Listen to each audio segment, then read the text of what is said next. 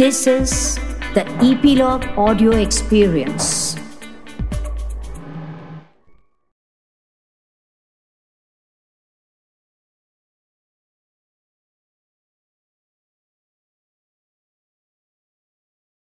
Hello नमस्कार मैं हूँ गिरीश वानखेड़े और आप मुझे सुन रहे हैं ईपीलॉग मीडिया के इस पॉडकास्ट शो में, जिसका नाम है spot the content with Girish Wankhede आज इस शो में मैंने स्पॉट किए दस टॉप मोस्ट डायरेक्टर्स जो हो सकता है इस साल की ऑस्कर रेस का भाग बन सकें।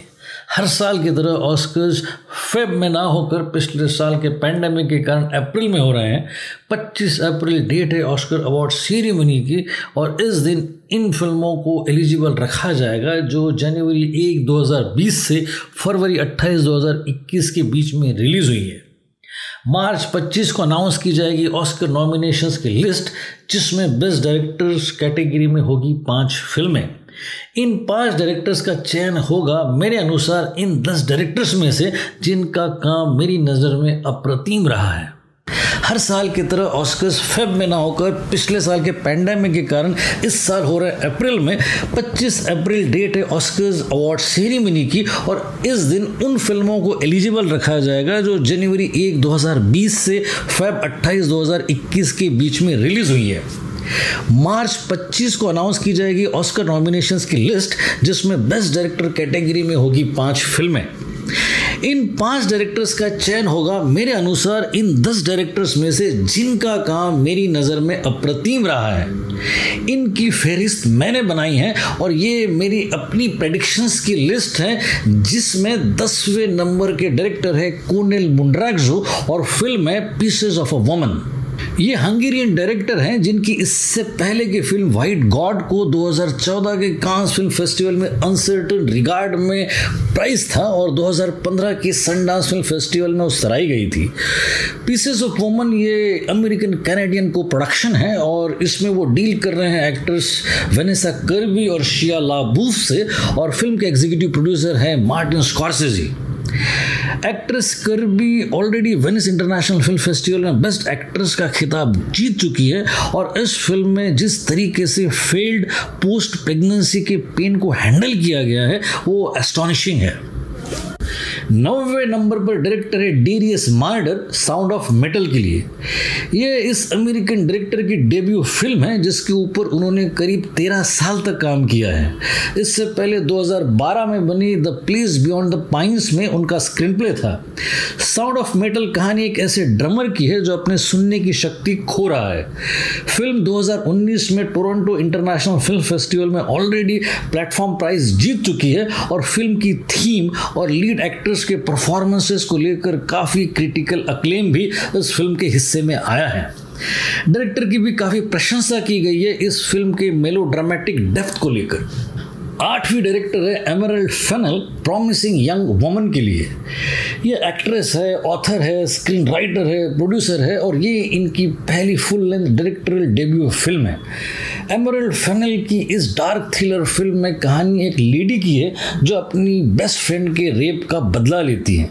फ़िल्म को जनवरी 2020 में सनडांस फ़िल्म फेस्टिवल में काफ़ी सराहा गया था, खासकर एमरल्ड फनल के डायरेक्शन और उनके स्क्रीन प्ले के लिए।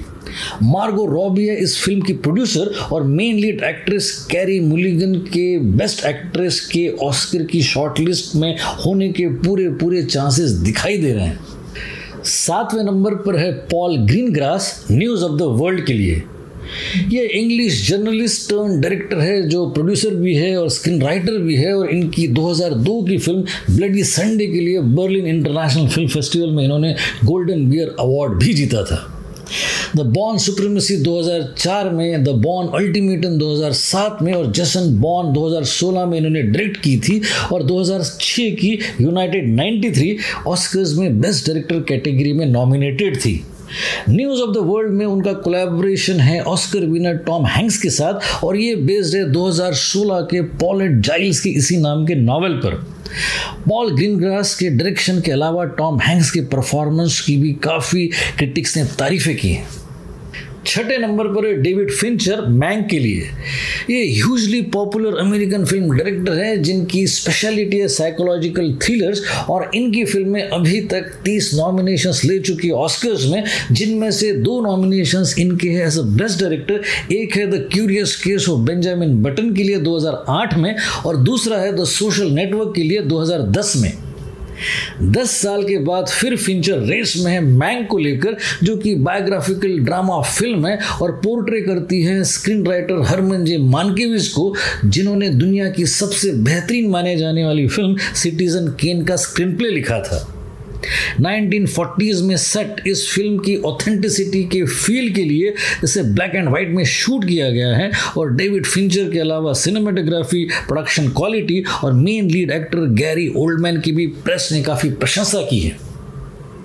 पाँचवें नंबर पर है director Regina King one night in Miami के लिए। ये बड़ी पॉपुलर अफ्रीकन अमेरिकन एक्ट्रेस और डायरेक्टर हैं जो अपनी एक्टिंग के लिए चार एमी अवार्ड्स जीत चुकी हैं और एक ऑस्कर भी जीत चुकी है as a best supporting actress 2018 में और फ़िल्म थी बी एल स्ट्रीट को टॉक कई सारी फ़िल्मों में एक्टिंग और टीवी शोज़ को डायरेक्ट करने के बाद वन नाइट इन मियामी इनकी पहली फ़िल्म एज अ डायरेक्टर और इसी के साथ शायद वो ऑस्कर रेस में भी पहुँच सके।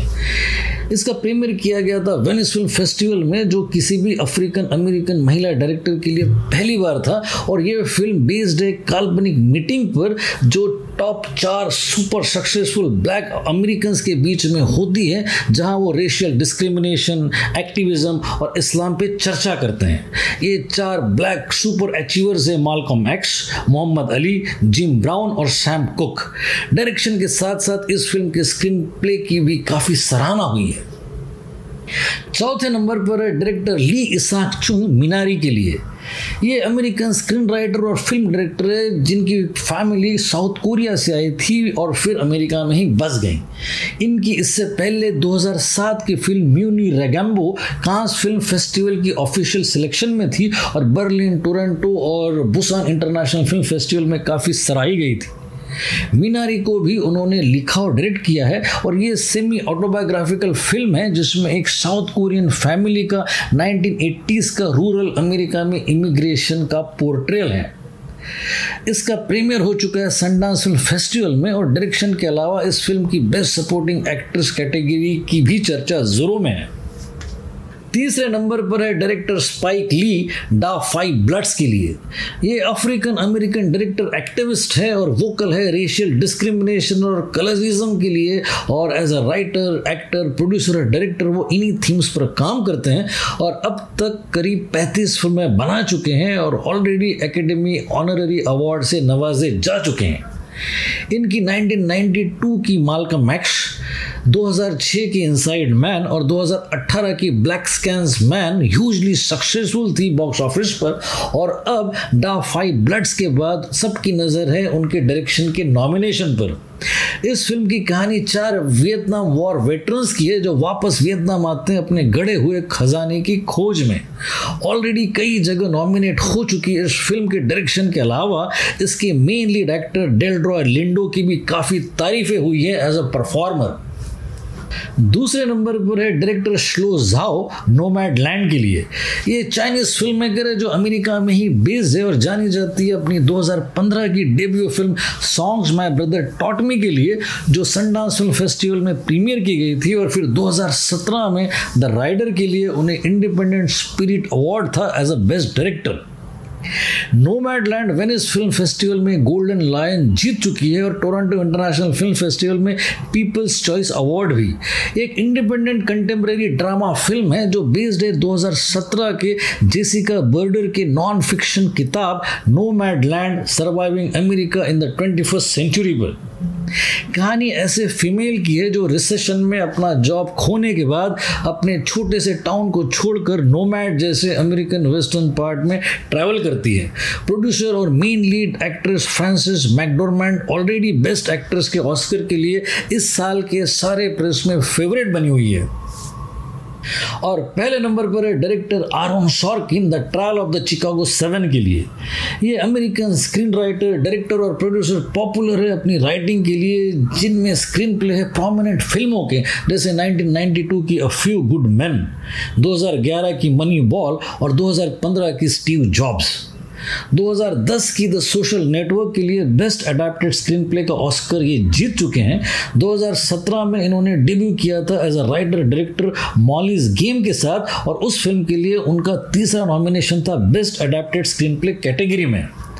The trial of the Chicago seven को पहले स्टीवन स्पीलबर्ग डायरेक्ट करने वाले थे, लेकिन कुछ कारणों से ये हो नहीं सका और इसे बड़ी ही काबिलियत से आयरन सॉर्किन ने लिखा और डायरेक्ट किया है, जो एंटी वियतनाम वॉर प्रोटेस्टर्स की कहानी कहती है, जिन्हें झूठे दंगे भड़काने के आरोपों में बंदी बनाया गया था। ऑलरेडी स्टारकास्ट के परफॉर्मेंसेज और राइटिंग और डायरेक्शन की तारीफें सारी दुनिया की प्रेस कर रही है। तो ये है लिस्ट उन दस डायरेक्टर्स की जो मैं समझता हूँ इस साल के सर्वश्रेष्ठ डायरेक्टर्स में से हैं और इनमें से ही मेरे अनुमान से पाँच डायरेक्टर्स का चयन हो सकता है। अगर हम समअप करें इन दस डायरेक्टर्स को तो दसवें नंबर पर है कॉर्नल मुंड्रैक जो पीसेस ऑफ़ अ वुमन के लिए, नौवें नंबर पर है Darius Marder sound of metal के लिए, आठवें नंबर पर है Emerald Fennell promising young woman के लिए सातवें नंबर पर है Paul Greengrass news of a world के लिए, छठे नंबर पर है डेविड फिंचर, मैंग के लिए, पाँचवें नंबर पर है Regina King, one night in Miami के लिए, चौथे नंबर पर है ली इसाक चुंग मिनारी के लिए तीसरे नंबर पर है स्पाइक ली डा फाइव ब्लड्स के लिए और दूसरे नंबर पर है श्लो जाओ नोमैडलैंड के लिए और पहले नंबर पर है Aaron Sorkin, the trial of the Chicago seven के लिए। तो आज के लिए बस इतना ही। अगले शो में मिलने से पहले आपको याद दिला दूँ कि सब्सक्राइब करना ना भूले शो को, जो कि ई मीडिया की प्रॉपर्टी है और सुनते रहिए इसे आपके फेवरेट पॉडकास्ट एप्स पर, जैसे कि गूगल पॉडकास्ट एप्पल पॉडकास्ट और गाना डॉट कॉम पर। अगले शो में फिर मुलाकात होगी। तब तक के लिए एंजॉय पॉडकास्टिंग